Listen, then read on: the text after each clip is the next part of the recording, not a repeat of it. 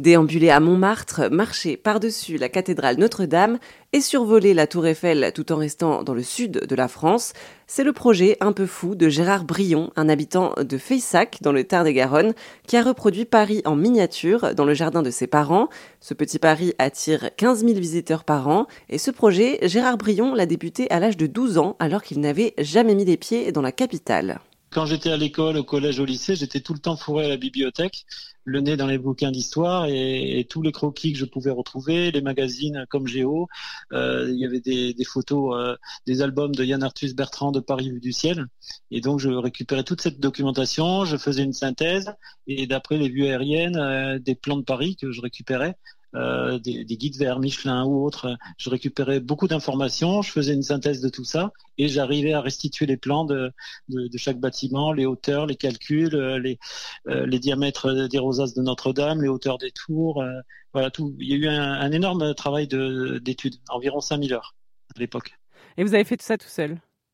Oui, tout seul. Ouais, oui, c'était c'était un défi. Euh, quand je me lance dans un défi, en général, je vais au bout. Donc, euh, je savais pas où j'allais, mais le chantier a duré 14 ans. Surtout que je savais pas quoi en faire. Voilà, il y avait, c'était pas une attraction touristique. Euh, le site a failli être démoli à plusieurs reprises. Il ne servait à rien. J'avais quitté la région. Hmm. Et donc, ce petit Paris, bon, qu'est-ce qu'on allait en faire? C'était la grande question. Et vos parents étaient contents de l'avoir dans leur jardin? Bah, disons que ça a remplacé le potager. Donc, euh, les légumes, les tomates, les pommes de terre ont disparu sous le béton. Ah donc, mon, mon père était pas toujours d'accord, mais on a signé un pacte en, en l'an 2000 et voilà, la, ville n'a pas pu euh, s'agrandir. J'ai pas pu faire la, banlieue et les aéroports et, tout le reste. Hmm. Votre petit Paris, finalement, est devenu euh, une petite attraction touristique. Mais il y a eu un, événement déclencheur, un, accident, l'accident de la princesse Diana.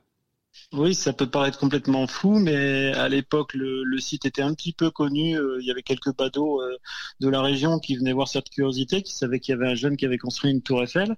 Sachant qu'à l'époque, j'avais quitté la région, je faisais mes études en Bretagne, j'étais militaire en Bretagne, et par la suite, j'habitais dans le Var, j'avais été embauché dans un parc de loisirs.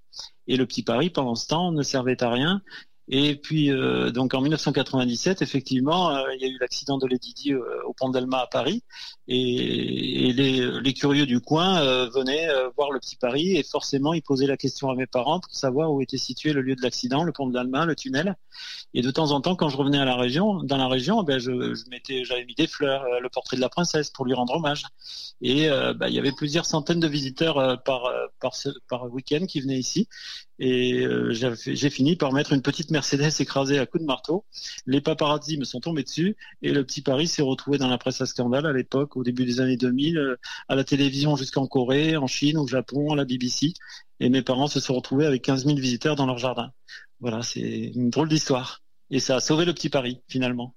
La presse à scandale parce que ça avait choqué que vous, que vous mettiez cette voiture? Entre autres, oui, ça avait été critiqué euh, sur France 2 au 13h. Euh, et puis évidemment, euh, voici Paris Match, ici Paris, France Dimanche, Télé Poche, Télé Loisirs. Tout le monde a fait des articles sur cette curiosité. Et c'est comme ça que le petit Paris a connu la célébrité. Voilà, qu'il est devenu connu et devenu une attraction touristique. Et le site a été sauvé grâce à ça. Ça a bouleversé nos vies et j'ai dû quitter mon travail en catastrophe. Mes parents étaient dépassés par les événements puisqu'on s'est retrouvé des week-ends avec 600 visiteurs dans, le jardin et il a fallu faire face et, il a fallu que je gère les retombées médiatiques et j'étais pas du tout préparé, j'étais pas guide touristique et malgré nous, il a fallu euh, oui l'ouvrir au public, on n'avait pas trop le choix. C'était Gérard Brion, le créateur du parc du Petit Paris pour Erzen Radio et pour découvrir l'intégralité de cet entretien, ça se passe sur erzen.fr.